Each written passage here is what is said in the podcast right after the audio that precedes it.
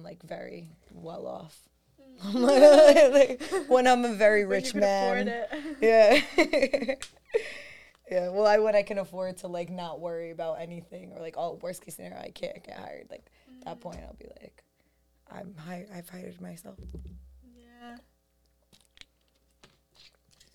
Podcasting is such an interesting thing to just come about. It really is. Like it, it just shows we're so interested in other people's conversations. Without a doubt. It's like not feeling alone. Are we are we live? Recording? Huh? Are we recording? Yeah, I figured I just hit it while you oh, okay, cool, cool, cool, cool. oh no, I like that though. All right, now good to know, good to know. But um, yeah, we were talking about podcasts. Yeah, listening to people's conversation. It's also like, yeah, it's like you kind of are having a conversation with people because like mentally you're having conversation with the people or on the podcast, but it's like without the commitment of actually calling someone. You can just listen, observe. Mm, I, I relied on that a lot in the pandemic yeah. when I was lonely. It's like the socializing, yeah, Yeah. the socializing aspect without a doubt. Like I've listened to podcasts and like, or and, and podcasting, doing my own one of like, all right, well, let's set this up and do this, and and that becoming the socialization that I needed, and like also provide that for others who maybe um, were feeling into whatever topic it was. So it was really cool. So yeah, it's good. Everything lit. Yeah, I'll just make sure the sound was good and. Okay. Are we still recording? Yeah, Okay, cool. not officially yet. Yeah. I was cutting stuff out. So like uh so yeah, it's it's uh do, should we like D- like, should we like speak about what we're doing? Yeah, for sure. We have to, we have to introduce this. All right. Um yeah, so we resonated with each other and we're like hey, let's do something that's also resonant and I feel like that's like a good kind of word or title of kind of like this little podcast or side podcast or whatever it's going to birth to be, you know, in this experience um, in it. And you made a great suggestion. Would you like to go by Abby? Sure. Abby is good here. Okay, feels good. We're good with that. I'm gonna go by Ash here. Um, yeah. So Abby gave this awesome idea to write down questions on paper, and uh, we're gonna go into a question portion where we're going to.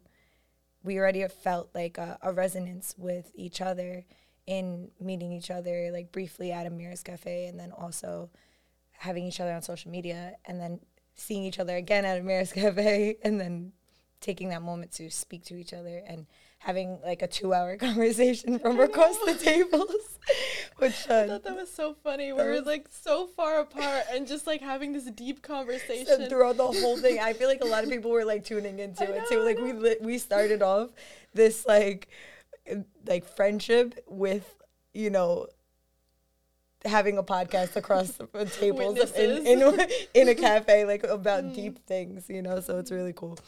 Um, so yeah, so that's what we're here to do is to get into questions and um, I wrote down some questions. Abby wrote down some questions. So we're gonna pull from this beautiful teacup that stays here for the podcast. And yeah, we'll kind of get into it. You ready? Yeah. Do you want to do we both answer every question, or like I ask you?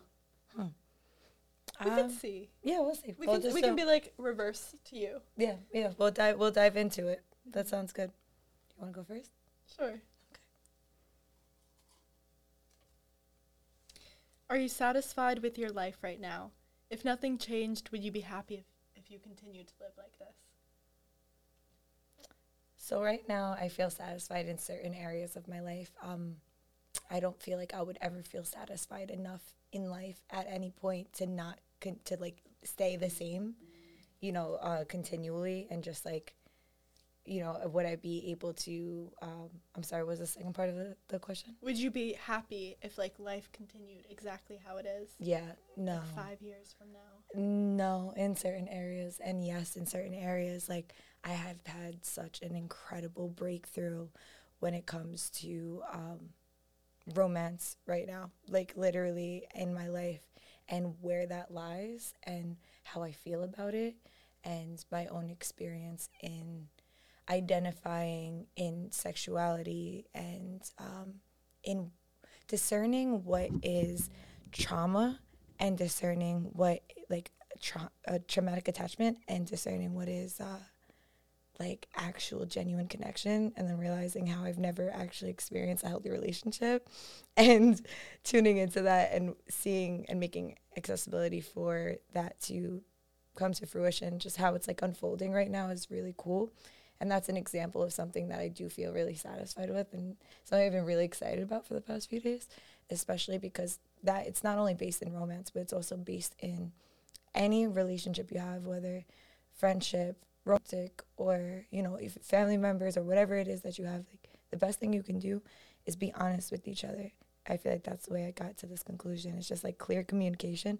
When you're feeling anxiety being able to be like all right i'm feeling anxiety. Let me sit with it for a second. And then when you know that you need to speak when you feel that burning in your throat and in your solar plexus and you're like i need to say this out loud but i don't know how to say it not allowing our perfectionistic mind to hinder us from getting it out, even no matter how awkward or or different you might feel or say about it. Even just putting a few words out might give space for the other person to also be like, "Yeah, I'm kind of feeling whatever that is. I'm kind of feeling it too," and then you are able to identify it together and find a good understanding of what it is that you actually want to talk about. So that is something I'm extremely satisfied with in my life right now that I've been coming to this it's like I've came to that conclusion time and time over again, but it's the actual embodiment of it. I don't feel like I've ever been and I, I'm really honest with myself and others, and I feel like I've been the most honest with myself and others in the past few days than I've ever had the capacity to in my entire life. So if it's just that part, yeah, I want that for the rest of my life. That's like, beautiful. Thank you. Thank you. I've been really feeling excited about that. Other things, no. like other things as far as like would I be satisfied? No, I wouldn't. I want to grow more. I want to believe continue to believe myself more and more and grow, just grow in all aspect of it. How about you? I def I love what you said about the honesty. I've been feeling that too. And that's actually that's one of the things I remembered from our conversation. Like it was such a long conversation. I'm not remembering everything, mm-hmm. but that I took that that away from our our interaction. That okay, this is a very honest person. That's what I'm looking for. I'm becoming more honest with everything I do, with the people around me. Brutally honest a lot of times, and it's just like you're either going to love it or hate it and it's you're either going to love me or hate me for it, but it's like that's just how I'm going to live and it's a lot better to live that way, to mm-hmm. be honest and not. Um, what is that saying where it's like you're oblivious, like you're living in this fantasy? You're, I don't know, but you're basically blind because you want to see reality how you want it to be and not how it actually like is. Like ignorance is bliss. Yes, mm-hmm. yes. Mm-hmm. Mm-hmm. And yeah. that's not how I want to live. Yeah. So, just reading the question again. I am satisfied in a lot of aspects, but I also feel like there's so much growth happening. It's incredible to watch that I, I wouldn't feel comfortable capping it at that and yeah. just saying like that's it. I'm good. I did enough growing because mm-hmm. you can't. I'm I'm so excited to see that in life. Like see how it just progresses and how you can just continue to grow. I completely agree. I completely agree. That was an awesome question. That was one of yours. I love it. Oh, I'm like so excited. Okay, I'm gonna close my eyes. A little ASMR action. I love that I picked. This is the one that I said, "Ooh, I like this one." This is the one. Who is your favorite villain? Ooh. It could be super villain. It could be like real life villain. It could be like whatever you feel. uh, with mm. that. Okay, this is like I'm almost like I don't even know if I want to say this because it's so controversial, but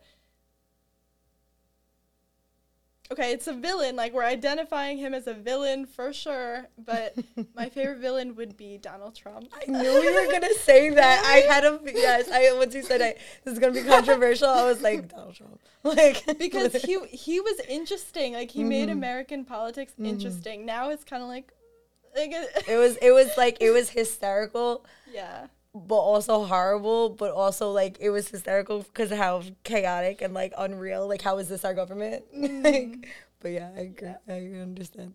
But he's Yeah. like a real life villain. Like Yeah. so that's that's He's a real life villain for sure. yeah. Why is he your favorite? Hmm. Because he's so ridiculous. Like I think that's it. He's just so he doesn't make sense and then it's crazy that he has such a large following. Yeah, yeah, literally. Yes, it's really, really intense and wild, but uh, yeah. Hmm. My favorite villain. I I I was originally gonna say um. My favorite villain is Pain from Naruto, because like everything that he he, talks about. It's like every it's like Madara from it's like every villain in Naruto I feel like is like high key my favorite villain because in Naruto these villains are all trying to make the world better but like with this skewed way of thinking. Like there's I say um, Madara wants to make the world better by putting the world under infinite Tsukuyomi which is a genjutsu which controls like everybody into like li- living like kind of like the matrix like how they were in like um like tubes like but they were plugged in. They weren't actually like in their bodies. Like their bodies were like plugged into a thing and like they're living in a simulation. That's what infinite tsukuyomi was. So like he was he and his motivation for doing that is because there was so much war for so long that war can't exist in this simulation. So like it was for the right reasons. And also like anyone who watches naruto like if you don't like just look up like things Madara does like and it's just like he is first of all Papi Uchiha and second of all he is so beastie. In any fight he's in he's just like he does his Susanoo which is like this shield thing that like comes up and it's like nobody has a chance he will beat an entire army in like like a flick of a finger. So he's just so badass. I'd say Madara. Madara is my favorite. Pain is is a real close second. We love Pain. Like his whole story is really like it's just these people that have experienced so much trauma and they want to make the world a better place, but they don't know how and they do the best with what they think could help. But in the meantime, in order to get what they want, they actually have to harm so many people and that's how they become a villain.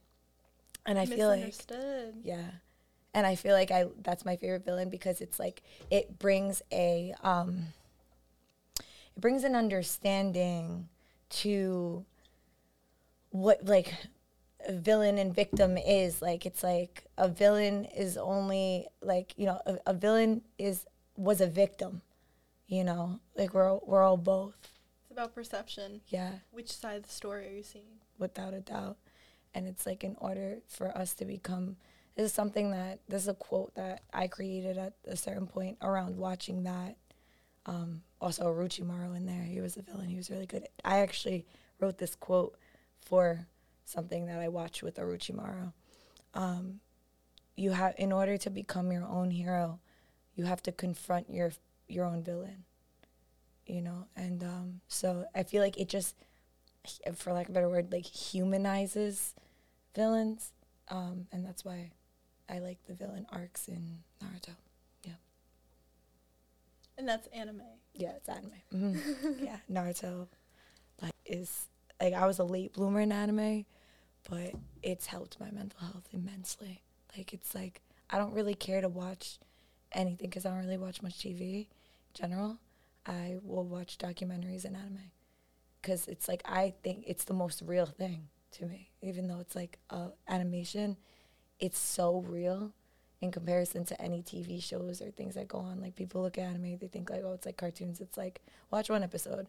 Like all the best animes, like the parents are like dead in the first episode. It's like traumatic. You know, it's like it's a, it's like a it's a theme. Like if like if it's gonna be an anim- good anime, like everyone's probably like dying like really traumatically in the first like few few like minutes or like you know full metal alchemist, all these different things. Like that's how you know it's gonna be a good anime because it's not. It's just not. Um, it's not like a fun little cartoon. Like it has moments in it, of course, but it's it's a balance. And because it's not actual actors in their faces and it's just their voices, it hits and I feel like it's the most authentic to like things that um that I personally resonate that's really interesting. Yeah. I feel like anime is probably underrated. Yeah, for sure. I had a resistance to it for a really long time. It's a podcast episode that I'm gonna do. I'm just not sure what what person yet. Um, I had a resistance to it for a really long time because um, I think it reminded me of how I couldn't like do things like that uh, as a child. I felt like oh I don't have time to like get involved with this like anime or cartoon whatever the case is. Like I had different vices. I was like a Sims player and things like that. But like it reminded me of like childhood, like be, chi- being childhood, and like uh, my inner child like feeling neglect. I feel like it made just like this resistance towards it. And then once I actually watched it, it, I feel like it helped heal my inner child so much and integrate with my adult self. It's been like a really cool journey. Anime, highly recommend. yeah. But whenever you're ready, we'll go on to the next question.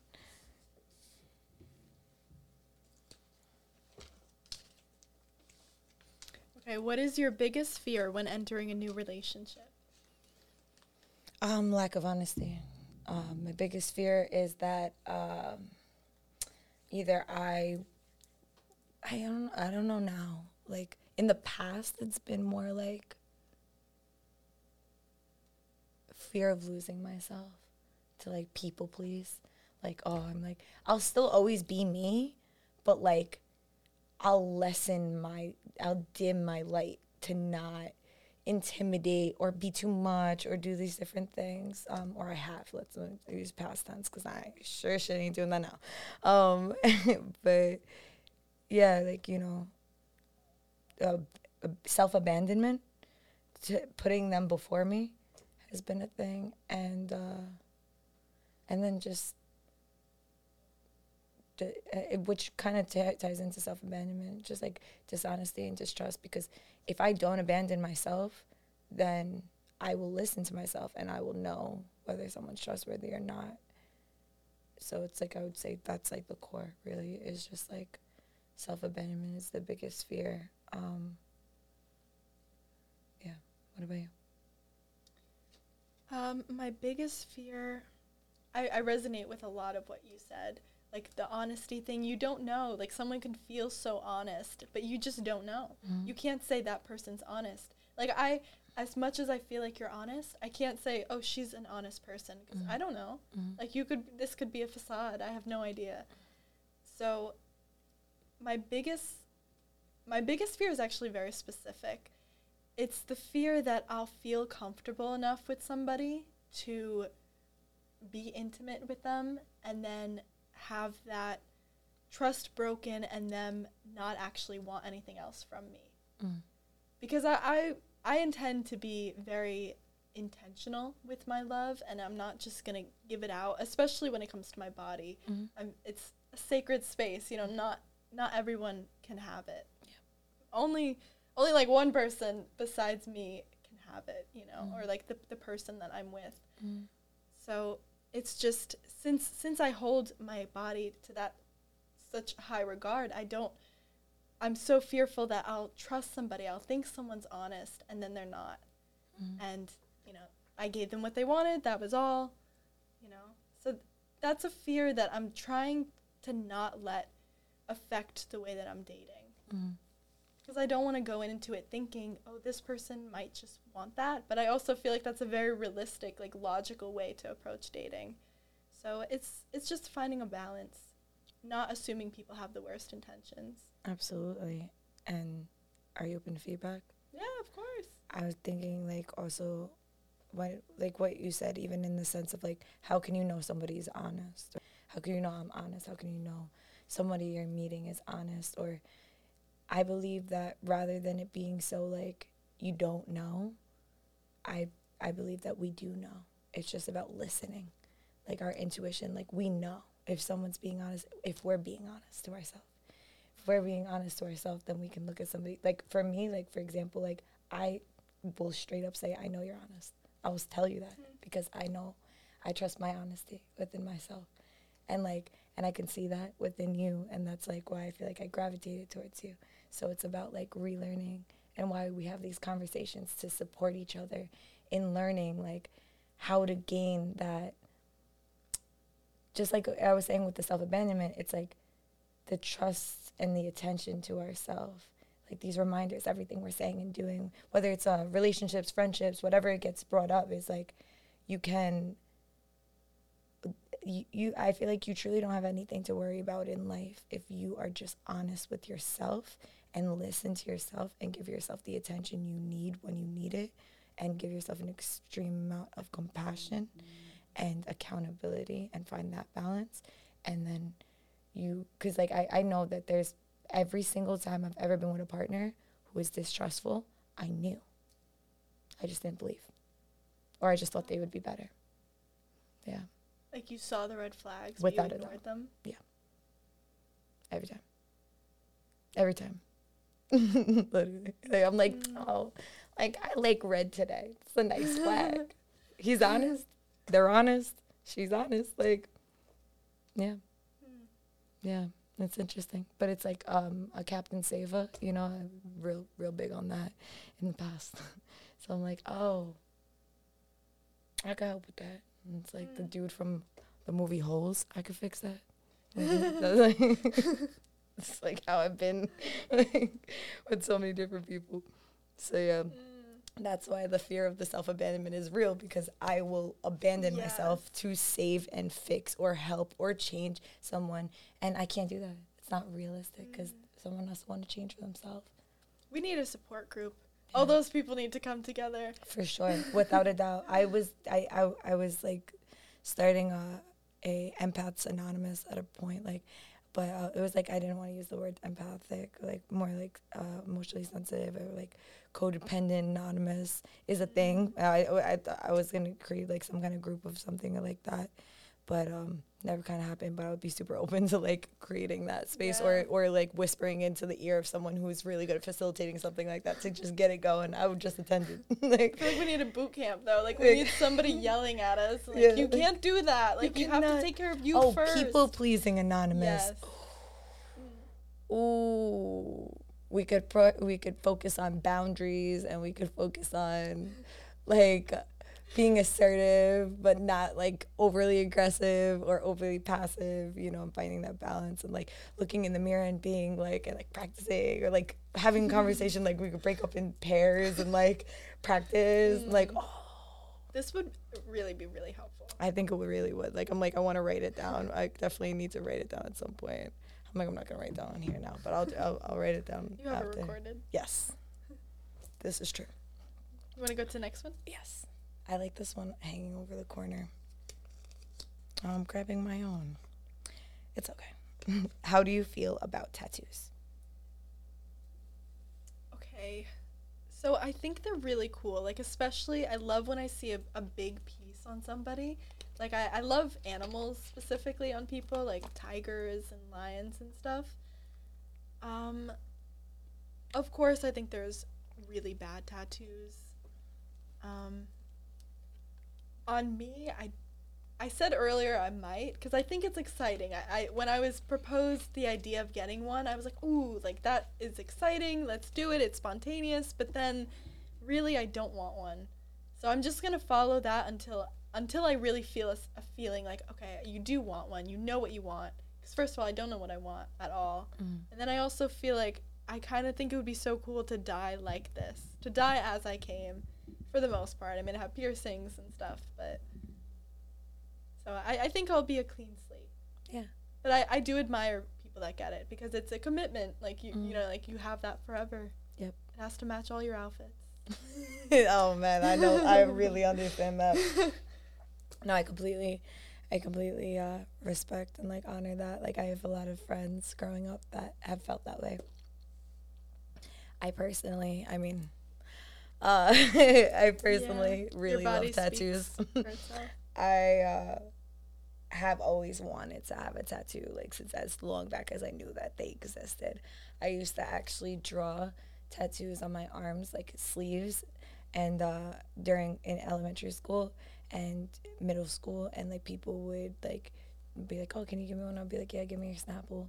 And I'll like tattoo people, and I thought that I wanted to be a tattoo artist, and um, I actually did get my tattoo license at a certain point, Oh, but I was doing eyebrow like permanent makeup because I'm an esthetician, so I was doing like um, microblading, and uh, but when it comes to like tattooing, tattooing, like I've tattooed myself on my leg uh, with stick and poke, but personally, I, I like to leave that to more of the the people that like to my girl Ash. Shout out to Ash and shout out to like a bunch of people that done a lot of my tattoos, from Colombia to Richmond Tattoo and all the people in between. Like appreciate everyone and their art. Like it's a really like.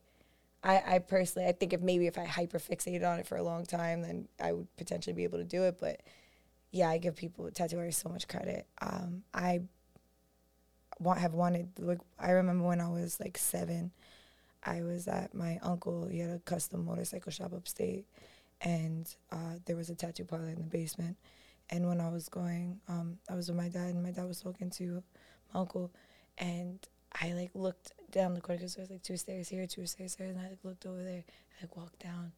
I was like, because I was seeing all these pictures, and I was looking around. My dad's like, Ash, where are you? And I'm like, I'm right here, Dad. He goes over, and he's like, What are you doing? I was like, Dad, I want this one. I want that one. I want that one. He's like, Kid, you're like seven. You got like 11 more years. You're good. Think about it, you know?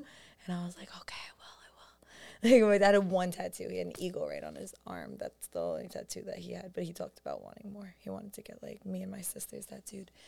But um, for me, like, uh, I think I've always loved tattooing because it's like, for me, it's it's a ceremony. It's an integration, and it's it's my story. Like my when people say, "Oh, I love your tattoos," like I'm I like thank you so much because this is literally my life story. If you look at my arm, there is something that's going on for each part of my life, and that like even down to like this is my house that I grew up in. Oh wow. You know, so it's like every single part love that I have.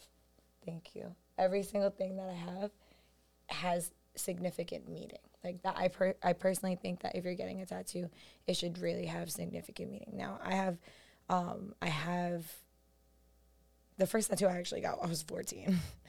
like, and I like convinced um, some of my friends' older brother did tattooing, or I don't know if my friend's older brother, I don't know, whatever. Like a person I knew, like somebody, somebody, I don't even know how I necessarily met them. I don't even know, but yeah, I essentially pretended that I talked to my parents on the phone and they said yes. I was like, oh, okay. Oh, you're okay with this? Cool. And they thought I was also a little older. And then I got three tattoos. I got two. One when I was, the first tattoo I got is the music notes on the back of my neck. The second tattoo I got was when I was 15. And uh, it was it was the sh on my finger and this peace sign right here. Because everything in my life was anything but peaceful like anything but peaceful and i just wanted peace in my life so bad i put like that prayer into it without even realize i was doing that with my favorite colors and like it was such a random spot too because like imagine just like nothing on your arm and then just Yeah. a peace sign right there and people were like and i was just like i just needed it somewhere i could see it because to remind me because like at the time it was, my life was very turbulent so for me what i do when i experience something in life i um I like a physical integration of it. So I get a tattoo and I get to like whether it's something happy or something that's you know, usually it's something that's like really intensely like rebirth and death and like like so much intensity that while I'm getting that tattoo I'm just like either releasing any bind it has on me and putting it into like my book you know, and my book is my skin, and it's like the canvas. So that's how I feel about tattoos. It's like a ceremony. You know, that's what the indigenous peoples did. They tattoo for a ceremony. So every time I get a tattoo, I always pray over it. You know, I did get two rogue tattoos. I have two completely rogue tattoos that I got on a fly. Um, I got one Friday the 13th tattoo, which is a butterfly, but I love I love both of them. I have a Pikachu meme tattoo, the one that's like you know, but we won't discuss where I have that. And uh and yeah, like I definitely love I love my pieces. I got most of my most of my whole arm pretty much I got in Colombia when I lived out there. Oh wow.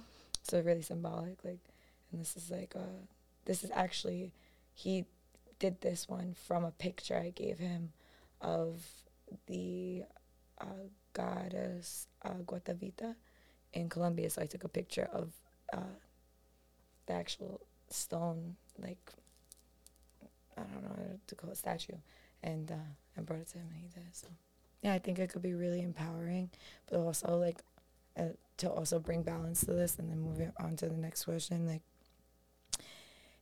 There's a lot of heavy metals and like things that go into the ink and something that should really be mindful of.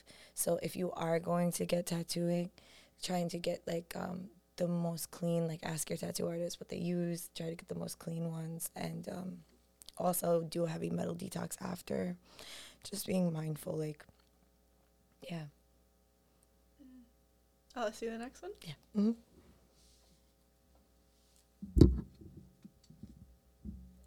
How do you feel about veganism? Oh, I, I like this one. Oh, I'm waiting for you. Like, okay. Um, so I'd like to come from the space of like I was vegan for a while. I'd say like, so I was vegetarian on and off since I was 13, and I was veg for like a good maybe like year and a half, almost two years, and then I was a vegan for a solid year. I was even raw vegan for like three months. Like it was like so intense. Like it was like the most intense thing you could do is be like a raw vegan, um, or a fruitarian. I'm sure, but maybe that's easier because you just get fruit. Like raw vegan, it's like a bunch of stuff I was taking, recipes from when I had went to this retreat years ago in Costa Rica. Like uh, the chef, I like really loved him. His name is Pedro. Shout out to him. Like the food that he made was absolutely out of this world. It was all raw vegan, and he sent me all of the recipes so incredible. So I was like, all right, I'm gonna do that. But now, how do I feel about it? I feel like if that's what your body needs, and that's or that's where your moral lies, then do it. You know, I think that's beautiful. You could do it. Um, how else I feel about it is just like anything else. When it's something that's like pushed, pressured, and um, spoken about often, I feel like it's something that should really be self reflected on. Maybe, maybe like uh, anything that's intensely extreme or an intense reaction, I feel like always should be reflected on. To because everybody, what works for you might not work for somebody else, and when we pass judgment on people, is not really good. Because I I know from being the vegany vegan, like I was a vegany vegan, where in my head I was mean? judging people Oh, for not being vegan. Like I was like, wow, like that's crazy. Like you're aware of like what goes on, right? Like you know about slaughterhouses, you know about like what's doing to the earth, you know about all these different things that are happening. You know how much suffering these animals are going through. That's so crazy that you're gonna sit here and eat pork, like just like straight from Pathmark, like with no no no organic, nothing, like not even trying to be do better. Like I would judge that, like at a certain point, like I I was in that space, so nobody can really come at my neck for anything I'm about to say on this topic because I, I wasn't. Like I, I literally wasn't. So I had to ask myself, like, when I when I so what made me stop being a vegan was I was in a indigenous uh, teepee ceremony and at the end of the ceremony you're there for 16 hours and it's a medicine ceremony and a really beautiful and intense and really strict prayer. It's like very, very strict. And at the end, they bring in the morning water and they bring in venison and corn and berries, the traditional food of the native peoples on this land. And I felt like I couldn't disrespect like this space. Like this is so mm-hmm. preyed on. They hunt here. All of these different things. I'm like, if it's any time, I've never had venison in my life. And I'm like, if it's any time to like, you know, and and I and I ate it and it was delicious and it felt so nourishing and I was like, wow. And it changed my perspective. It's something I was also unpacking for a while because I had an experience the same place I got the raw um the, the raw vegan menu from, I had went and drank ayahuasca in Costa Rica. So like when I was there, one of the things that actually happened, a vision I had while I was on the medicine was it might sound crazy. I was like I had this view because my eyes were closed. I was sitting on a tree stump in the jungle. Well, this was like in real life. I was so that wasn't the vision. I was sitting on a tree stump in the jungle. I closed my eyes. I was by myself, and I had this vision of like being in the ground, looking up, and then I was like looking around, and like I was a tomato. I was a tomato, and and I just seen this big metal rack coming over and like spraying, like pesticides or whatever onto me and the other tomatoes, and I was like, it felt like horrible. Like I felt like I was dying. Like I felt like I my skin was burning off. Like it felt like I was being infected with something. Like like almost like injected and infect like it, like something got on like you ever know when you get bleach on your hands like how it, at first you just feel it land but then it like actually like stings or like or lie like on from making soap or whatever like something that burns like when it lands and then starts like go, that's what it felt like and i started like crying and like i felt emotion and I'm like, do I feel emotion as a human? Or do I feel emotion as a tomato? So then, like, it took like a really long time for me to integrate that. But at the time, I was a vegan. You know what I'm saying? So I was just like,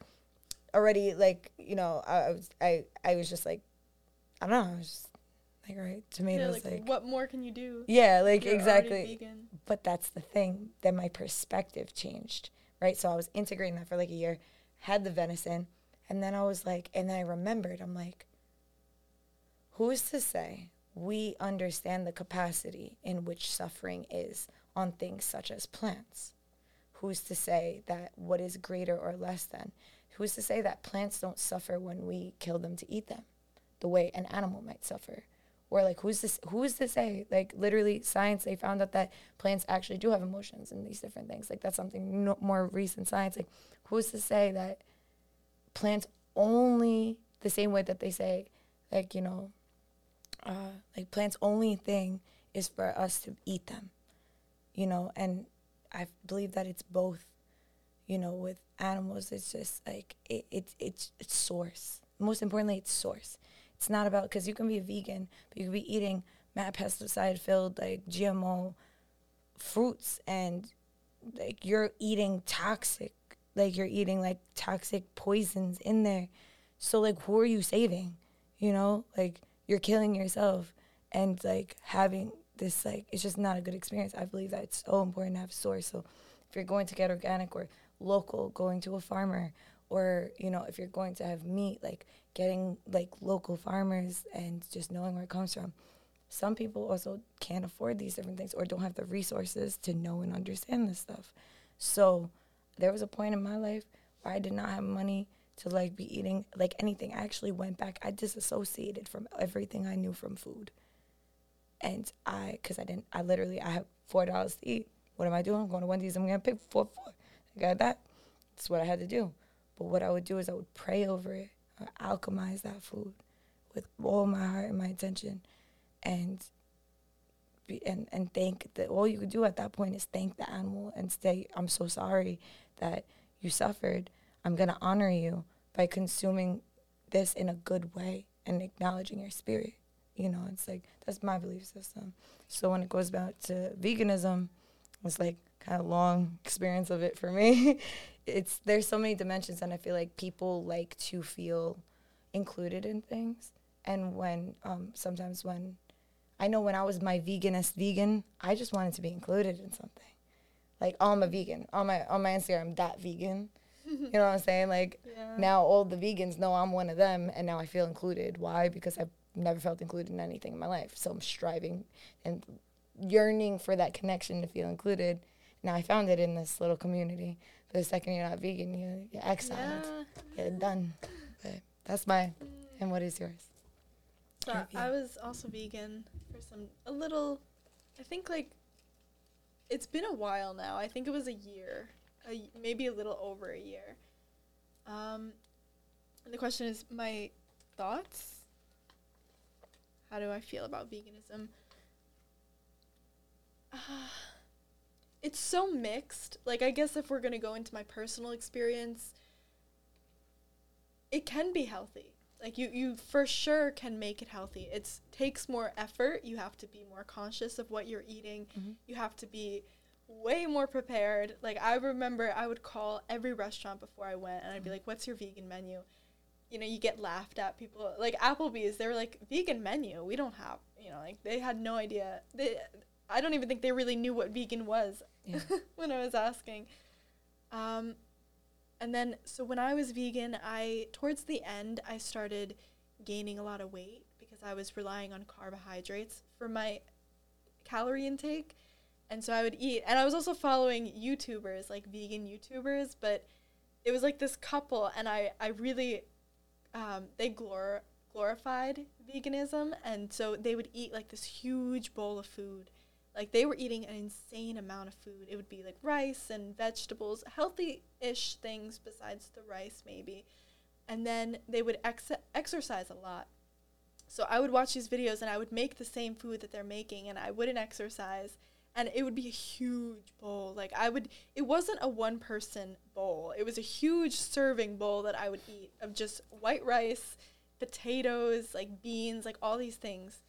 And so my health declined because I just wasn't getting enough of anything really except for white carbs. Um, so that's why I stopped being vegan. But I did like feeling included. Mm. But then I also felt excluded a lot of times. Mm. So that also made me stop being vegan. I felt, you know, I was made fun of a lot by, by close people in my family, people Mhm. around me. They just they don't understand that they're they don't understand why you wouldn't eat meat if it's already dead. You know, what are you doing? What are you saving? But it's it's a belief system, and it, Mhm. it feels good to feel like you're doing the right thing Yeah. by not eating an animal. Yeah. And I felt more connected to animals. I I think I would say like a cow is like the animal that I re- I maybe love the most. And so when I was vegan, I was all over the cows at the farm, you know, posting pictures like friends don't eat friends. And that felt really good. It felt fulfilling. Mm. But like you said, not everything works for everyone. And I'm glad, I'm so thankful I tried it because if I didn't try it, I would, I would s- still try it eventually. Yeah. So it was something I had to get out of my system. And I would encourage other people to try it too, like if they if they want to. Yeah, I think it's like I think it's like super beautiful that like we get the opportunity to try these things and have these things, but not necessarily like forced upon us, like we're like pressured more, like pressured, like oh, like here, uh, you got to do this or you got to do that, and it's like also like just respecting each other. Whether if someone's vegan, I don't make fun of them. I, I mean, I didn't prior to anything. Like, I mean, I wouldn't personally have ever, but like people do it all the time. And if I see somebody like bullying a vegan, I'm like, leave them alone. Leave leave the vegan alone. Like, let them live. Let them eat the plants only. It's fine, you know. And I think it's also important too to like have a plant based diet and definitely consume a lot less meat, even if you're not a vegan. You know, it's like we shouldn't be eating meat as much as we are. But that's a whole other topic, whole other conversation, whole other question. But yeah, is it my turn? Mhm. Yeah. Okay. Yeah, I just asked you that. I want to pull one of your. Okay, this is one of yours. What is the most unusual thing that turns you on? Okay, I know that right off the rip. Uh, uh candle wax. so candle wax was like I had a candle, and it dropped onto my hand, and I was like, "What? Why do I like this? Like, why is this something I like?" So that's something. Um, Wow, I Yeah. am fascinated.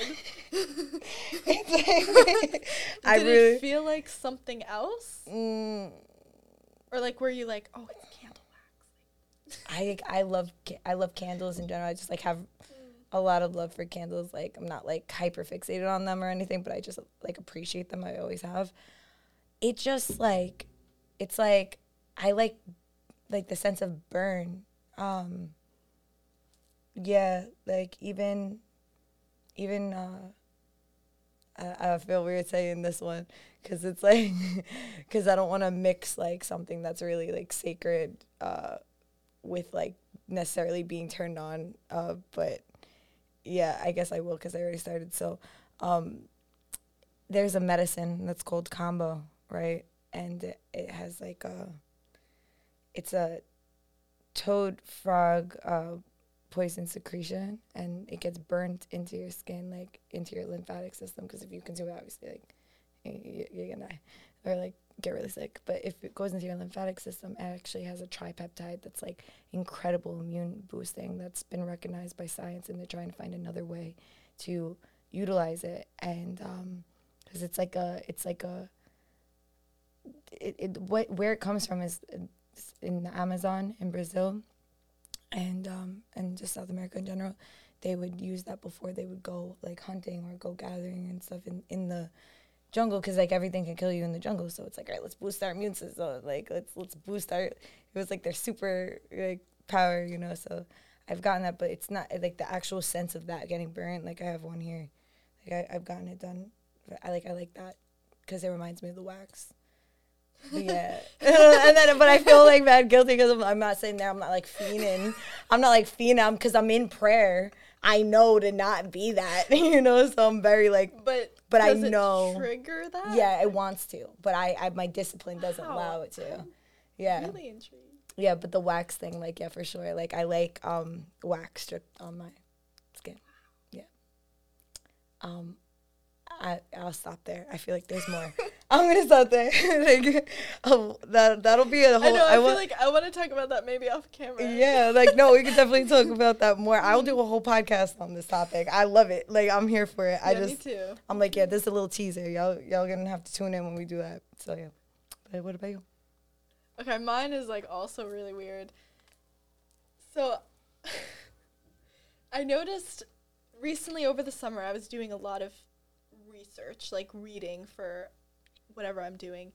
And I notice that when I'm reading something and I understand it, like, because it, it'll be really, I guess, advanced reading and it'll take some time to reread it to actually get it.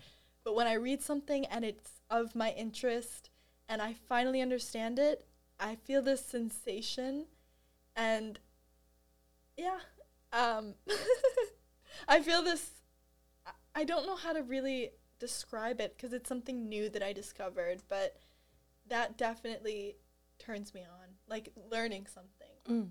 And I think it's also like you know when they say like you're sexually attracted to intelligence. Yeah, I think it's called sapiosexual. Yes, mm yes. So I think I think it's kind of that too because in my partner I'm attracted to intelligence. Mm-hmm. So I think when I'm feeling like maybe I'm becoming more intelligent, I'm like, oh, yeah, I'm attracted to myself. That's yes, powerful. Yeah, that's cool. That's cool. Mm. That's definitely cool. I feel like like a less unusual thing that's also similar in the same vein as that. That I was literally I was talking about like the past few days too. Is like when someone speaks their truth or is like so like vulnerable and honest and like I'm like. Pff, like that's literally yes. like it's exactly like I'm like I'm about to overshare right now. I'm not even gonna get. I'm gonna get it. For the past three days have been great, and that has definitely like assisted the process for that. Yeah. Mm-hmm. So moving on to the next great. question. I love that you asked that question. Like I'm so here for it. Yeah. me too. Me too. Like that's that's where the game goes when I'm playing it off camera. More yeah. so. Yeah. Cool. Okay. What is your favorite song right now? Why? I have so many, but I think um. Don't have my phone. Definitely something J Cole. Mm. What is it called? There's a song he does the with. Climb back. No, with Miguel. Oh. Um. I don't know what it's called. I feel like I'm hearing it. Really? But yeah, I feel like I'm hearing it. Do you play J, J. Cole?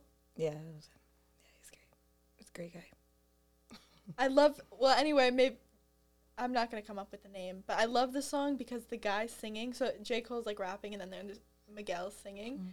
and he's so passionate about it. He's singing about like an ex or something, like how he he misses her, and like how other girls don't compare and it's just there's something in his voice that is so passionate that I, I love it. It's like pick up the phone, show me that it's real. No. Pick up, but that's what J Cole says at a part of it. I feel like I know. I feel like I'm playing it like, and Miguel's like, "It's all right, it's all right." Nah, all right. Yeah, I'm like, I ain't gonna hit those keys. You hear my raspy ass voice, but I feel like I feel like I know song. exactly Can we what's put it on. on the bottom? Yeah, I'm like we'll we'll find it. We can we can make ding. yeah, we'll get back to it. But yeah, that's your right now in this time of Right your now, life. This yeah. is what you're listening to.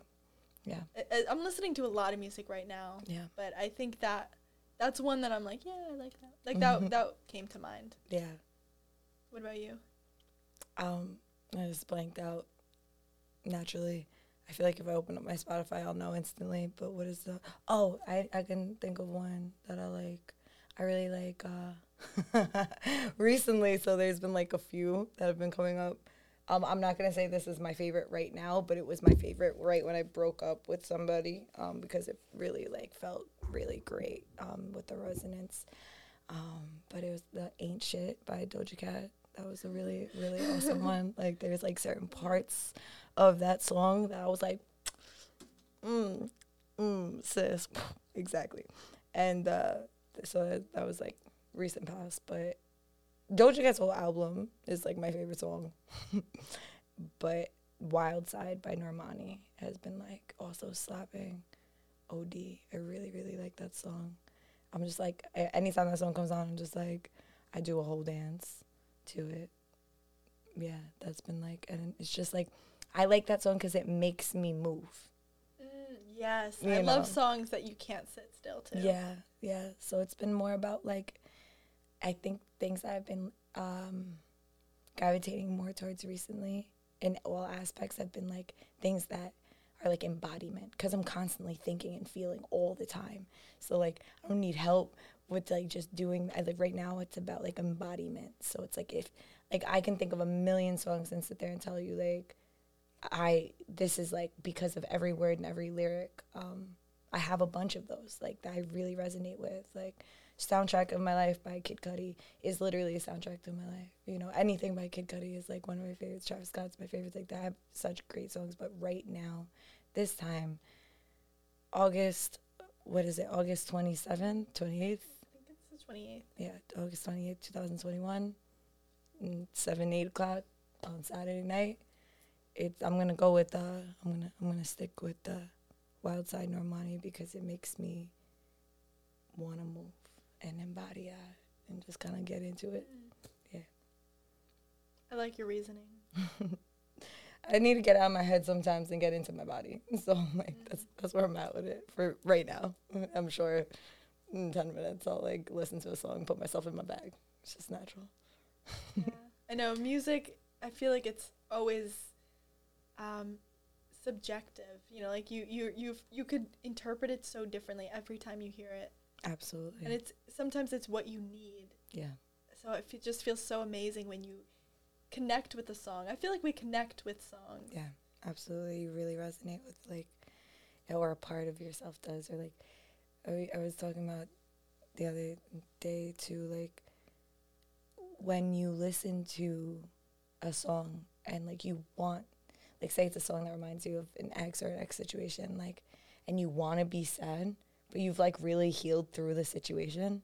And you're like not sad, you're like fake sad for five seconds, and then you're like, I can listen to the song now and not affect me in that way. Mm. And that's like Power. yeah, it's really it's so much power. It's like in that rather than just getting like taken by it, you know.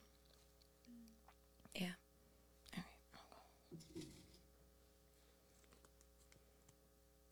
I'm like, is this mine? I want to take one of mine. Yeah. All right. Whatever.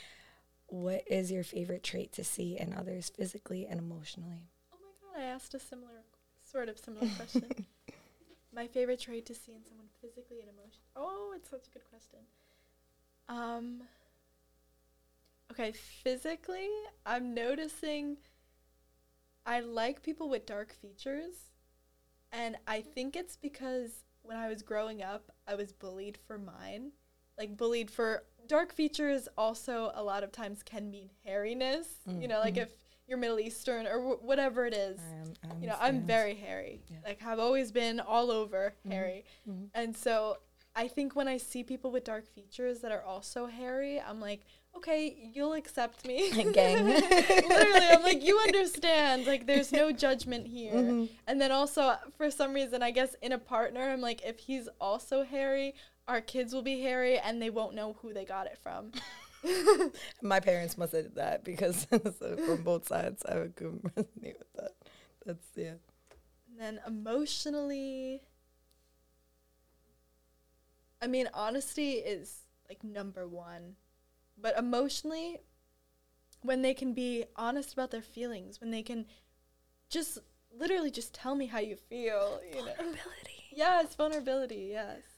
Because I'll be so vulnerable. Like, I'll match your energy, but I'll be there before you're there. So it's like, I need you to be there too. Yeah, It's important. it's so important, and the courage, Yes. the courage to speak it. Like you feel it, you can know it, but then the courage to say it and be like, "Yo, I like you. What's up?" Like you know, or like, or like, "Hey, I don't really like you, but thank you for inquiring." You know, like just being honest, just being straight up is like a whole love language. I second that. That's definitely that's that's the emotional one for me. Yeah. And if they can take it, if they can take the brutal honesty, that's attractive. That's the turn on. That was Yeah. literally what we were just talking about. That's that's the thing. that's the one right there. That's that's the winning there. If you do if you do that, yeah, for sure. I think this will be interesting when, when hopefully we have time to get to the question that's similar because it's similar but it's a little bit different. Mhm. So I'm glad we got to this one first. Cool. I'm excited for it. For me, um, yeah, like emotionally would be definitely the capacity to um, not only communicate but comprehend and then embody, like to follow through, to like follow through with like, okay, now let's here, here's my emotional intelligence we got here, but then also to like follow through in embodying what they've learned from that, like whether like that's positive or something that they learn that's like positive or negative and like learning from that and um progressing and growth like emotional growth is really important. Um which is all just ties in together like all of that you know? And uh physically i love eyes. Like i'm big on eyes. I like if it's something that i have like an obsession with eyes i've like over 16 eyes tattooed on me. Wow. um yeah i really love eyes od yeah and um that's why it's funny that in my logo I don't have my eyes in it. I was like, no, I'm taking them away. but uh, yeah, eyes, and then physically, I like um thickness. Like to be honest, that's what I like in, in, in both male men and female and anyone in between. Yeah, like I like I like a thick human being. That's personally That's yeah. nice. on a physical like to like hold and be held A like teddy bear. yeah, just like thick, yeah, mm. thicky, thickums. That's where I'm at with it. Somebody out there feels seen. Like, oh, good. yeah, good. I'm happy. I'm glad. But mm. you can go. Okay, I love this question. It's mine. I love that you love it that much. That's great. okay, can guys and girls be just friends? No ulterior motives. Yes. When the guy identifies as gay and the girl identifies as gay. Yeah. Majority. Like that's like that's where I feel like that's like the like like yeah. But then also nah, like I I really do agree um that you can be with um even if you, if you just hold yourself accountable and um and because like at the end of the day like i love my friends. I'm friends with my friends for a reason. I'm also a person who like likes everybody. Like i like all genders and um have always ha- always have. And so my friends regardless of their like sex like are like there would always be a potentiality for me to like like look at them in that way or for you know some of my friends i've gay and straight and bi and everything fluid friends in my life so it's always a potentiality so like what i think in my in my head if i'm friends with somebody there's something about them that i like but that doesn't necessarily have to be romantic so as long as i'm accountable to myself and I don't romanticize my friends. And if I do romanticize my friends, I like be like, oh, you're just you just like that they're being vulnerable right now. You don't actually want to date them. Then yeah, absolutely. And I feel like that's the lack on the other end. That's like a big reason why like a lot of my friendships have like burnt in in flames because I was honest about how I feel and how I don't feel that way. And like someone's like, okay, but then still has this ulterior motive and playing like a long game. and I'm just like, what the fuck? Like, that's not cool, you know? So um, I do believe that it's possible. But just like any other friendship or anything, it just it takes accountability with yourself. Like I feel like we look at things like it's taboo. Like we're all human beings and we all romanticize like everybody at points. Like there's like like I, I, mm-hmm. my best friend that I love to pieces. Like that's just my friend. I would never do anything sexually with them. Like I've looked at them and been like, wow, like they're incredible. I love them. Should we date? Nah, nah. You know, like can't mm. catch myself because like it's so quick to like romanticize someone when they're doing something. human instinct too. That's your like love You're looking language, for a mate. Yeah, exactly. But what about you? I'm really hesitant, like really hesitant to say yes, but also I know it can happen, especially when they're gay. like that helps a lot. A lot of my male friends are gay. Yeah. Because, and then I, I asked this to a guy, and he said only if they're ugly, like only if he's unattracted to her, Mm-hmm. can they actually be friends. Because, because when the attraction is there, you just can't. Like I couldn't be friends. I don't think I could be friends with a guy that I was really attracted to, and he wasn't attracted to, or we just weren't gonna date. We were just gonna be friends. I think that would be really tricky. Yeah. You know, because women have urges too. We we just hide them better. Mm, We're cats, they're dogs. We hide, Yes, hide the poop in I- the oh, I litter. like that. Dog We're cats, they're they dogs. yes, they're a lot more open about it, and I Mhm. think more disgusting about it. Like they are n- sometimes not shameful at all. Mhm. Like they'll tell you exactly, or they'll sexualize you in front of you. They'll let you know that they're sexualizing you, even even if those aren't the terms of your relationship. Mhm. I'm experiencing that now, and it's it's uncomfortable. Yeah. Like there's some guys that are sexualizing me, and it's not the right space, Yeah. and I don't feel that way about them. Yeah. So that's that's why it's like I don't know if we can really be friends, but it could be these experiences that I'm having that are making me question that. Of course. But at the same time, as I'm getting to know more men, I really like men, and I think I feel like sometimes they're easier to connect with than women Mm. because in women friendships, I think sometimes they're competitive, Mhm. or there's just yeah competitiveness. I think Mhm. where we always feel some sort of like when a woman enters a room, if you're the only other woman there, I sometimes feel, or in the gym, if I'm the only woman there and then another woman comes in, sometimes I'll feel like, am I doing better than them? Yeah. You know, and like that's that's a shameful thought. Like I, I don't want to be thinking that, but I just it's feel so like societal. It's Yeah, so societal. yes. It's like literally ingrained. It's ingrained for women to like, compete, like you know, and also for men to compete, but in different ways. And it's like, Mm-hmm. I I understand that entirely. Like I was one of those people growing up that was like, I had much more guy friends than girlfriends, um, and I was like I was like a little boy though. Like I would be playing 2K, sitting there talking about shit, like hanging with the guys, and then I had probably like five of them never never tried to like do anything outwardly to me. At least two of them would try to outwardly like try to get with me, but I guarantee every single one of them would have slept with me if I gave the opportunity. Yeah, And like yeah. and like that's like it's just like annoying. It's annoying it, to to feel that um because like when you were like oh okay like oh we're so cool, but it's like we're just wired differently. You know they say like men are from Mars and women are from Venus, and it's like it's true. Like it's just a lot of times like men it's just like it, it depending everyone and there's exceptions to this. I'm not gonna try to sit here and like only say this and this. It's like stereotypical, but like you know men think with their meat a lot. Like not to be graphic, but like it's just the facts and like some women can do. some, Like yeah, it, it it's it's it's really you know so it's just like you see it more commonly on a, like a primal note that a man's like ooh like ooh ooh like like uh like a caveman like ooh the, I put I put this in this and this is like what I want because I want to do this and it's like feels connected and it's like women's like I want a relationship. I I want to feel loved. emotionally supported. so yeah. But back to what you're saying about accountability. Mm. Like I feel like we especially the women maybe because the men will just like they'll sleep with their friends given the opportunity. Yeah. So if you have the boundaries, then I think you boundaries, can have a friendship. Yes. But the boundaries have to be clear and it's helpful Stated. if you are not attracted to each other. yeah. Like very helpful. I feel like all of my friends are attractive, so it's hard. Like I feel like everybody. I like. I That's just like. nice. I love. I like. I, lo- yeah. Like I feel like people are really attractive. I feel like people. I, I'm attracted to a lot of people, not like sexually, but just like attracted to a lot of people because I'm like, yo, you are great.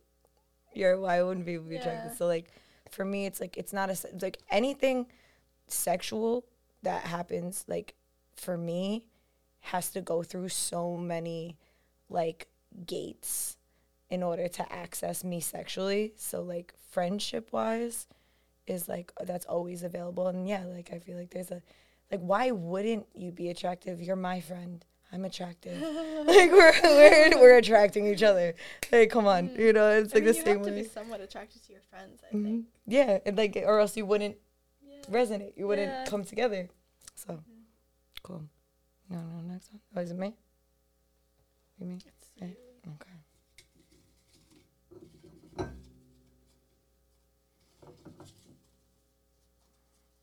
I'm like, are these all mine? No, no. Here we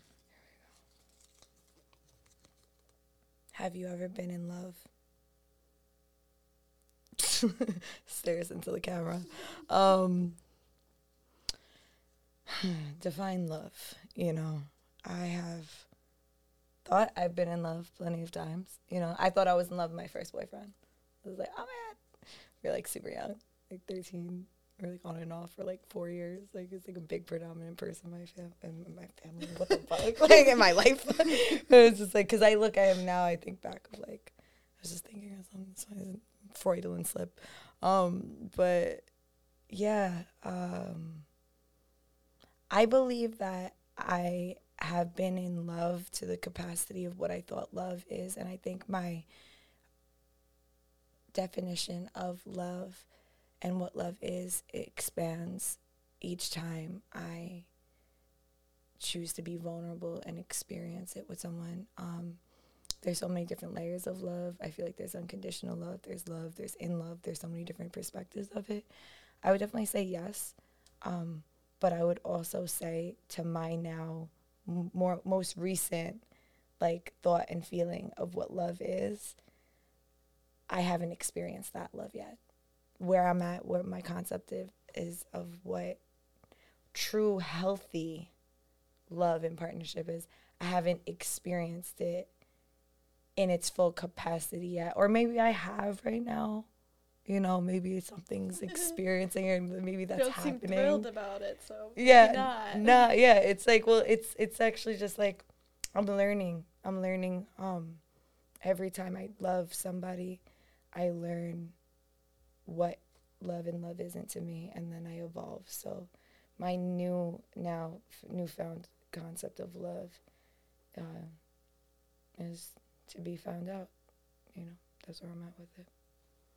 Yeah. What about you? Well, I feel like I'm in love all the time. Like I really feel like I So I whenever I meet people, I'll either like them or not, and then when I like them, I love them. And I think it's a beautiful thing like now that I'm getting older, I can explore, understand it. Um, I think it's tricky at times because it's like I can love someone and not know how they feel about me. Like I can I can just really care about somebody from afar. Mhm. And we might not even have a relationship at all. Like it's just like classmates. I used to experience this like growing up. I would love my classmates. Like genuinely feel like we're a family and like not really have a friendship with most of the, these people. mm. So, in that way, I do feel like I love a lot. But I've never been in a relationship, like a romantic relationship. So, I've never loved like that. And then what you were saying about how you imagine this love, I imagine a relationship love all the time. And I really hope it's like that. Like, I feel like I'm an idealist, so I'm, you know, um, creating a vision of what love is, and I've never experienced it, so I don't know. But I do feel like it's real, and I feel like I'm tuning into something. Like maybe I'm conceptualizing how I love these strangers, and then like thinking about it. Imagine, like I always imagine this person that I could be with, the person that I could marry, and and then the love that I would experience for that person is just overwhelming. Incredible. I feel it already. I love this person already and I don't know them. So yeah. I like that. I like that um that e- even on on a on a like not romantic level like like I I love all the time. It's like I feel that. I definitely feel that too. Like Good. I'm like in a in in like when you're saying that, I really resonated with that because I, I love people so much. I really do love people so much. Like I instantly went to romantic because my head's like somewhere right Well, now. yeah, I feel like that's. days. I said, have you ever been in love? Yeah, yeah, yeah. In love. Yeah, yeah, it's the in love part. Yeah. Yeah. but um but I even feel like at times like if my life that I've literally like I over romanticize like everyone and everything where I was like I'm going to Delhi. Oh I'm in love with the person I just I met know, in Delhi in my fake too, scenario I just had there. It's like they were kind to me. They like held open the door. I'm like wow bar is on the floor. like right like oh my goodness. Now it's a little bit more but like yeah i used to feel like that like all the time. Just like i like i love humans when i see them humaning. I love humans when i see them just authentically being themselves. Like not being like this is who i am this is what i look at my instagram.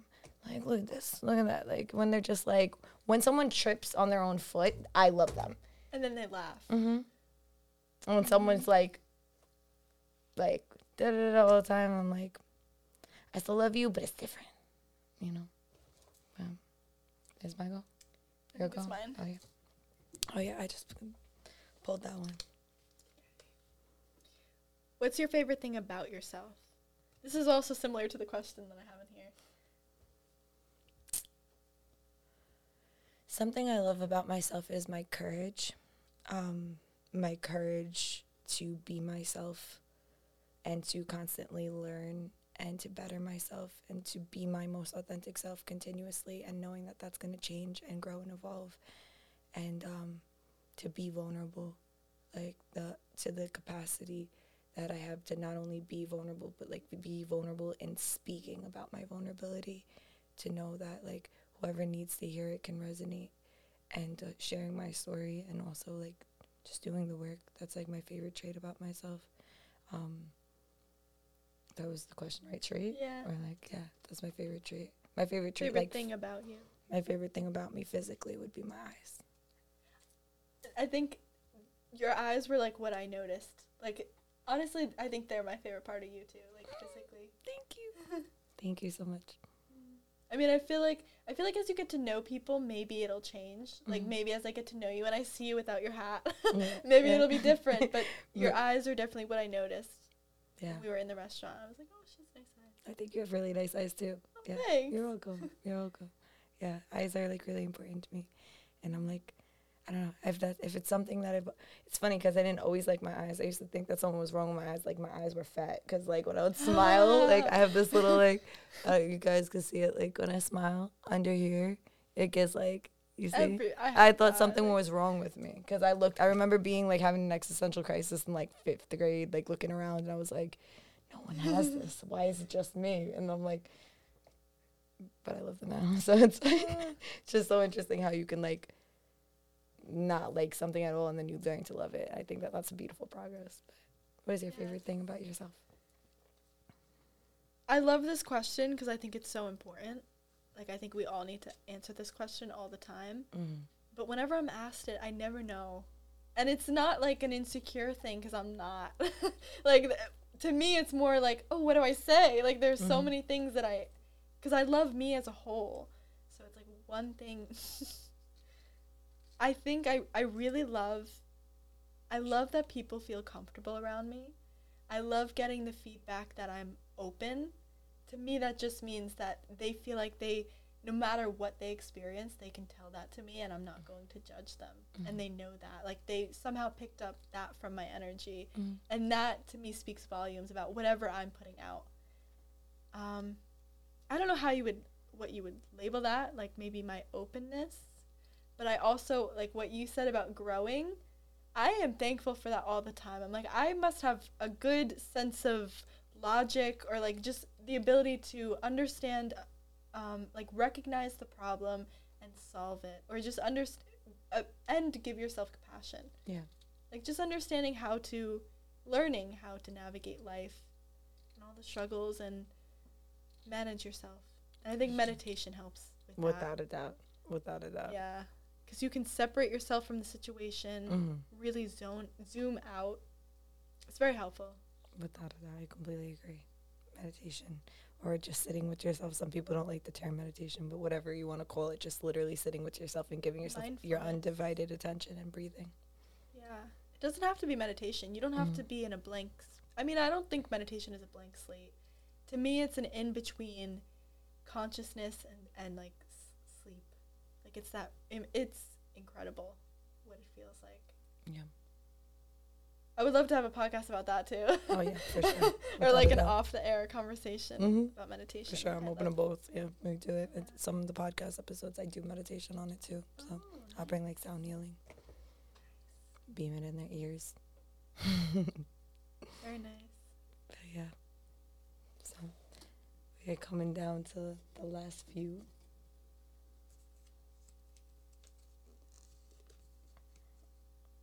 What is something that you are afraid of? Ooh. Oh, Kenny, um, are we good? I'm so sorry. We're okay. Cool.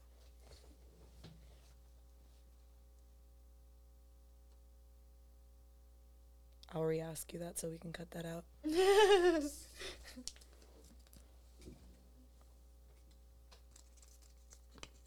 What is something that you are afraid of?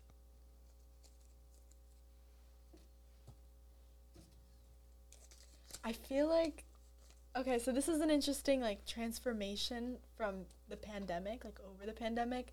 But before the pandemic, I was riddled with anxiety and I didn't even know it.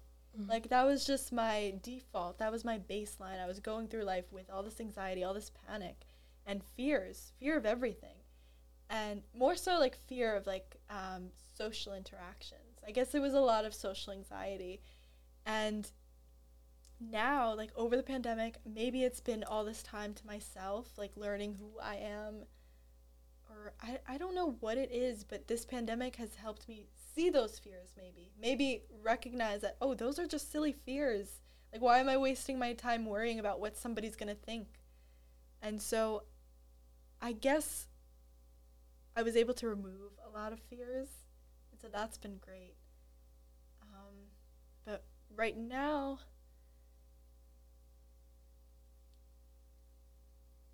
I feel like I'm kind of glad that I can't think of something. like nothing fears like feels like a fear. It just mm. feels like something. Oh, because because I just watched this podcast where they were saying how fear and excitement are the same emotion, and it's really just your thoughts around whatever you're doing. It's like pleasure and pain, yeah. the spectrum. Like the line is very thin. And so realizing that has been great. Like I realized this maybe maybe I heard this podcast like 2 or 3 days ago and ever since then every time I feel excited or nervous, well whenever I feel nervous I turn it into excitement Mhm. because I you can. Mhm. It's the same exact feeling. It's just your thoughts around it. I completely agree.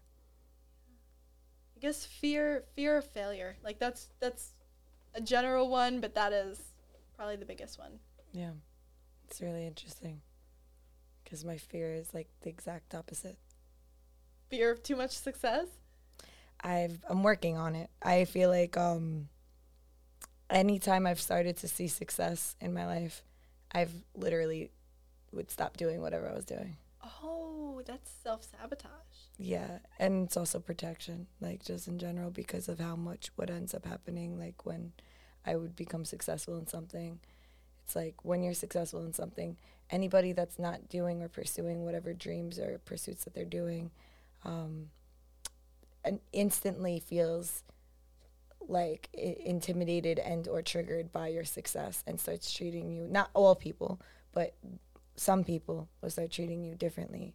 And when that happens and when you start energetically feeling that or like f- noticing something off with like people that you love people could even be in your family people could be even your partner at times or your friends and like or you know and it's not anything personal but it feels like a personal attack. So because of that i've been breaking that for a while. And now i don't i'm not going to say that i have a fear of success. I'll say that i had a fear of success um because i'm not trying to speak that into my reality but more or less like yeah like i had a fear of success and i'm working on having like exactly what you were saying. Like it's just like i every time i feel a fear i kind of like i i don't um i don't really have many fears necessarily like of like uh, animals or bugs and things like that. Like, I mean, obviously, I'm sure if I was like face to face with like a lion, I would feel a little fearful, or like, or like a, you know, a huge animal, I'd feel fearful. If the dinosaur team, you know, like what I, I'll tell you, I feel fearful of. And now, relevant to this time, is people not like, people not realizing their own power, and just allowing anything to happen at any point of their lives, whether it's from the government, whether it's from their parents, whether it's from their friends, whether it's from their job. Like, I fear that people won't realize their own power before, like, essentially, like, or, or uh, feel, realize their own power or realize that that spirit is like in my belief is that is in any, everything and that we need to take care of each other and we need to take care of the earth. And i fear that not enough co- people in humanity will realize that before like we're essentially extinct because the earth's going to be here and we'll all die just like everything else ever happened on earth it'll be a clearing of some sort whether you believe in the rapture you believe in you know just evolution or anything in general or if you, whatever you believe in like there's something you know and it's just like you can't just continuously do things without regards to anything and expect not to have uh, repercussions so i feared that and that's something that gets to me at times. Um, but instead of just saying i fear that um, i like to also speak into like i do my best to help instead of just being i'm afraid of that i do my best to help activate and bring activism and to that topic. So, yeah. Anything I'm afraid of, I tend to like run right towards. Yes. I feel like that is the wave. That's what you Mm. have to do. Without a doubt. Truly. Yeah. I was afraid when I, I was afraid when I uh, jumped out of a plane and went skydiving. I was afraid when I went to Costa Rica to go drink ayahuasca by myself in a rainforest Wow, two hours away from badass. civilization. Like, I was afraid when I moved to Would it Colombia. Absolutely. I was actually thinking about doing it like soon, like within like the next new months. Yeah, but like I'll see how it flows. It's been a while. It's been like in 2016. It's been five years, almost six. Yeah. hmm Yeah, I definitely want to try ayahuasca. it's incredible. I will definitely like build on that and have it. You want to make sure you want to get like good source people and like genuine and authentic and like go places that you're safe. You know, but we can talk about that off cam. Yeah. So it's my turn. Yeah, because you just got the. Are you? What are you afraid of? Or no, no, I did that. It's your turn. Yeah. Oh like, I didn't Okay, this is my the one that's like all the other ones. Okay, what is a trait you have that you think is rare and so you admire it when you see it in others? Yeah, that's that's like I like that's I feel like um, hmm, just really like honesty, like vulnerability, like yeah, like kind of what we said before, like Yeah. it's uh oh um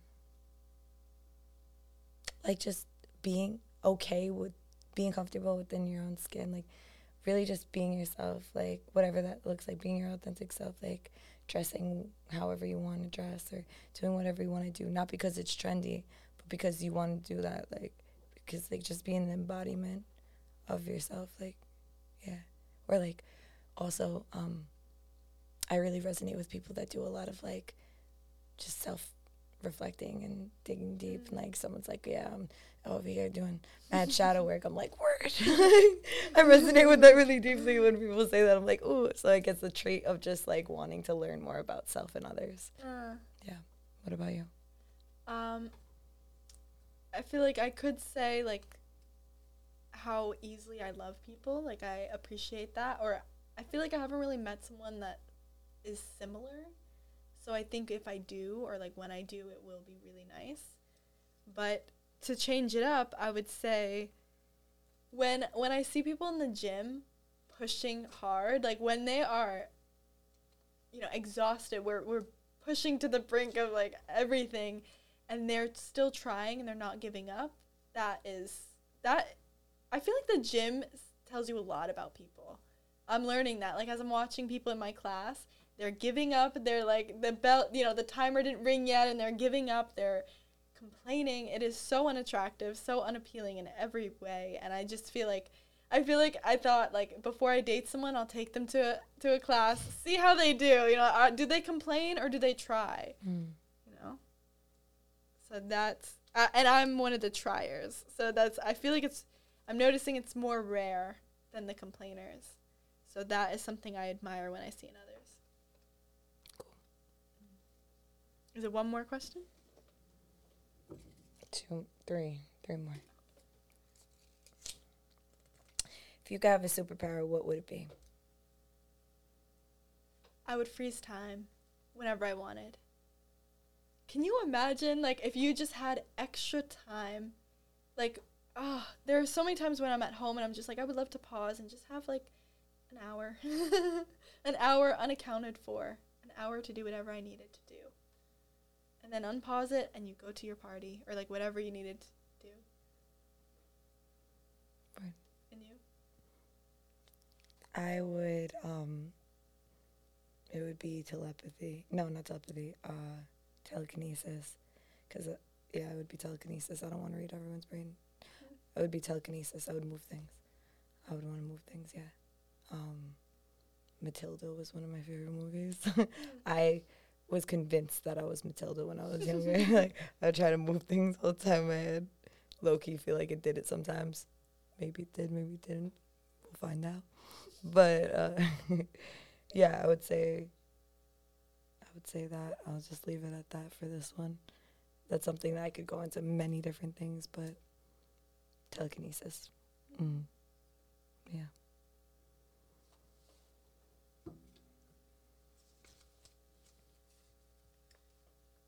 Okay, do you ever experience imposter syndrome? Why do you think people experience it?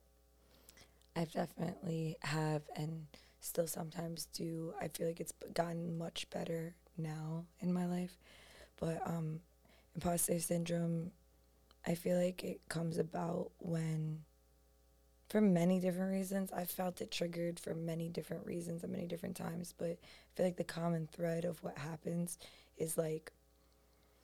I think comes from a worthiness thing. Like, am I enough? Am I doing enough? Is this authentic enough? Like, is it comes like a lack of um, self worth or self appreciation, which could come from you know a long line of that within our families, and then that being brought onto us, and then society also contributes to that. Maybe it's the field that you're in. There's different things that trigger that. Um, so yeah, I definitely have had it, and I do know that it comes on at certain times, but how I talk myself out of it is um I like now at this point of my life, like I, I giggle when I start doing it because I'm like I'll be like, Oh, you know, okay, are you even qualified to do this or that then then I like giggle at myself. I'm like, How many years are you gonna have this conversation with yourself? How many years have you been studying this? How much love, attention do you put into everything that you do? You are literally perfectly designed for this shit, sis. Get your ass up and go do it. Because I believe in you. And just telling myself, like, that's how I took my, I took myself with much love, but I'm also like, yeah.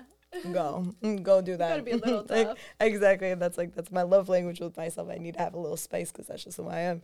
That's how people, that's, that's what you'll get from me too. If like you're, you're, you're around me long enough or honestly, you might even get in like really short interactions. That's just who I am.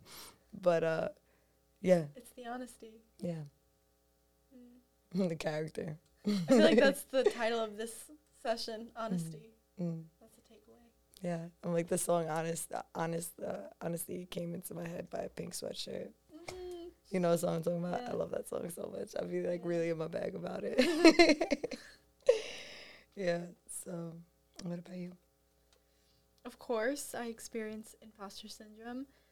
Um, but I was just thinking, it's definitely better than being arrogant. Like, it's definitely better than going into a space and being like, I know all of this. Like, I know more than you, know? But of course, it's not great. Like, then, then you're undermining your own talents and you're going into a space that you are designed for. You're qualified if you're there. Like, that's what we all need to know. I feel like I need to look into the camera.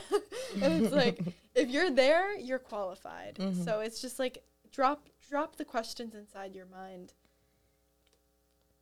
And why do people experience it? I feel like maybe it comes from admiring other people and just thinking like they do like with podcasts. Like I I didn't think I should do a podcast cuz I just like admired like Joe Rogan so much and Whitney Cummings and like all these different podcasters and it's just like I couldn't do that. You know, like I can't hold a conversation. I can't use my mind for that long of Look mm, time. at you. Look at you. Thank you. like two Thank hour podcast, yeah. of course.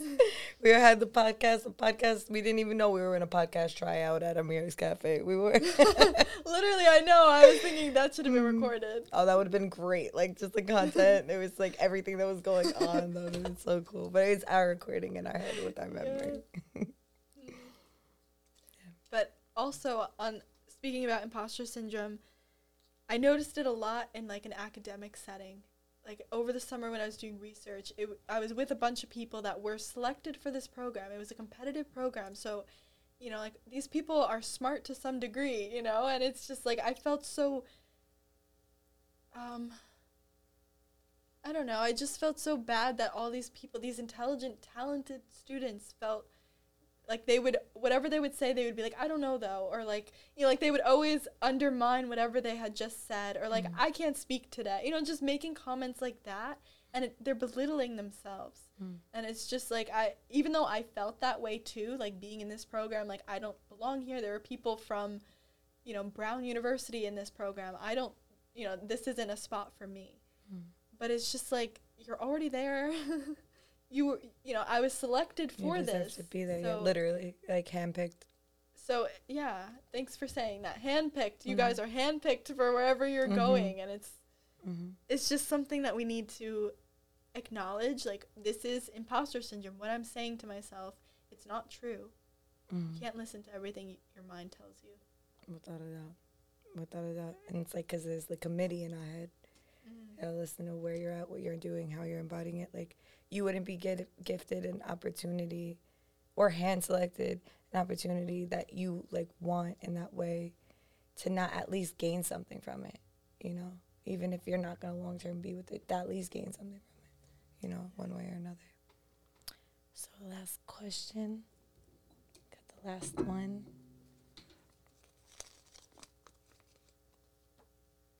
How can you be more compassionate with yourself?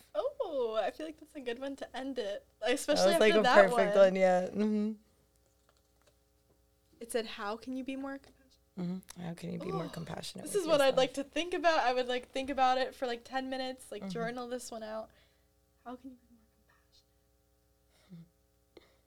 If you have an answer, you can go first. Okay. Um. Hmm. How can I be more compassionate with myself? I think uh, it always kind of goes to like this similar space where it's like not having so many expectations for or, or not being such a perfectionist with like everything that I do because if you if you told me your passion right now and you needed a website created, I could build it probably within an hour, two hours, like have it and like sit there and like do all these different things. But if I think I've been trying to make a website for myself for like three years, you know, Mm. like on and off, and I have made versions of websites, but like things like that's like the perfectionism. How can I be more compassionate with myself? Is like I can just accept myself for who I am in each moment without judgment and just allow myself to exist because even if like say I'm super overwhelmed or I'm super sleepy, nothing's gonna stop me from feeling super sleepy or super overwhelmed in that moment. But what can encourage change and growth would be like support. Like I would be more compassionate for how I can be more compassionate for myself is by supporting myself in everything I do. Even if it's like some whack shit, like if I just support myself, then I'll make some really dope stuff, you know? Like so it's like all right, like oh like I do this thing where I'll, I'll freestyle like every once in a while. And uh, sometimes it's whack, but Like, like singing or rapping? rapping and like and uh like a little combination of both and more rapping and like eighty percent of it will be whack, but then the next time seventy percent of it is whack. You know what I mean? But I will like still like post it on my Instagram or like post it somewhere because I'm like now I'm gonna support myself in my whackness because there's gems in here, and it's like just like just learning that like compassion. I feel like is hand in hand with confidence when you have compassion with yourself, like true confidence, not just like like an embodiment of what I believe is authentic confidence in yourself. Like comes with you have to have that compassion because without it then you're just beating yourself up all the time. Yeah. You're not going to get anywhere if you're not compassionate with yourself. Yeah. I feel like I, w- I was going through that recently in like October where I was like being so critical, analyzing, but like in a good way. It felt like productive Mm. analyzation of myself. I was realizing these things that maybe I don't like about myself that I should change. But then I wasn't following it up with compassion. I was just being like drilling myself. And then I, f- I, f- I would shrivel up. Like I just became a smaller person because I wasn't helping myself. Mm. And so, anyway, how were you finished? Yeah. Okay. Mhm. how ca- to be, how can I be more compassionate with myself? I'm realizing that I think very in terms of like black and white. So there's no gray area as of now in in the way that I think. And this is pretty dangerous just because it's like it's one extreme or the other. And so I think I should be more compassionate and understanding that it, it isn't as black as white, black and white as it seems in my mind. And that the gray area is there whether I see it or not. And so I need to have compassion towards that and not hold myself to such high standards sometimes. Mm. But I think I'm working on it. I think I am showing myself compassion. And I think self improvement is compassion. Mm. Learning how to be disciplined or like not self sabotage. That's compassion. Yeah. But also when you do self sabotage, not like kicking your own ass. that you self sabotage. There. hmm So accepting it happened, like being accountable, but also being compassionate. Well, why did I sabotage? Well, I self sabotage because previous times in my life when I've self sabotaged, it actually saved me from something that was h- trying to harm me because our ego is not our villain. Our ego is literally what was trying to protect us in the past. You know, it might be outdated, but it, it just it doesn't mean no harm. It causes it. But if you just talk to ego like you would talk to your your present self or your future self, like it if you're more compassionate with your ego, your ego can be more compassionate with you. That is really interesting. That is a really good point. Because I, I, you said the, your ego is not your villain, right? Because I, I feel like we're it all can thinking, be if we make it. It can be if you make it it. is. hmm Mm. Yeah. But it's really just like a sad child that's like trying to protect you from things you've seen happen in the past. It's like, you know, if I if I if I was right here and I like you know um did something that was like hurtful or said something that could be like embarrassing or like on this you might not your ego might not ever want you to go on a show like this or sit with me ever you know even whether i did it on purpose or on accident. Say i said something i did on accident. Your ego might still try to protect you from embarrassment because if, whether i was aware of it or not in the past you might have been embarrassed and like by someone and like it's triggering that. So for me like what i like to do and where i'm at with it because it's taken me ma- many years to come to this conclusion. Like um i'm just like what do you want? What are you looking for you want to feel safe okay what do you need here you want this blanket want some soup everybody needs some soup. You want some tea? Like so, yeah. It's um, just nurturing yourself, like reparenting yourself. That I feel like is important in the compassion. Parenting yourself for sure. Mhm. Well, this has been amazing. Super excited to do this again. Yeah, thank you so much for co-creating this with me. This was so much fun. This really was. It was truly like such a equivalent exchange and such a great energy exchange in this. Like um I know. I feel it in the room. Yeah, like, ooh, like I'm very I'm very like um floaty right now. So Mm, yeah. thank you so much. I'm excited to and thank you anybody who's listening now, watching, will watch. Um shout out to Kenny for being the best. Gotta give show love to Ken. He's like, Yeah, we'll be done at eight. It's like it's like ten. no, for the compassion Kenny has on tolerating me every week. But yeah, um, I guess we'll sign out. Bye.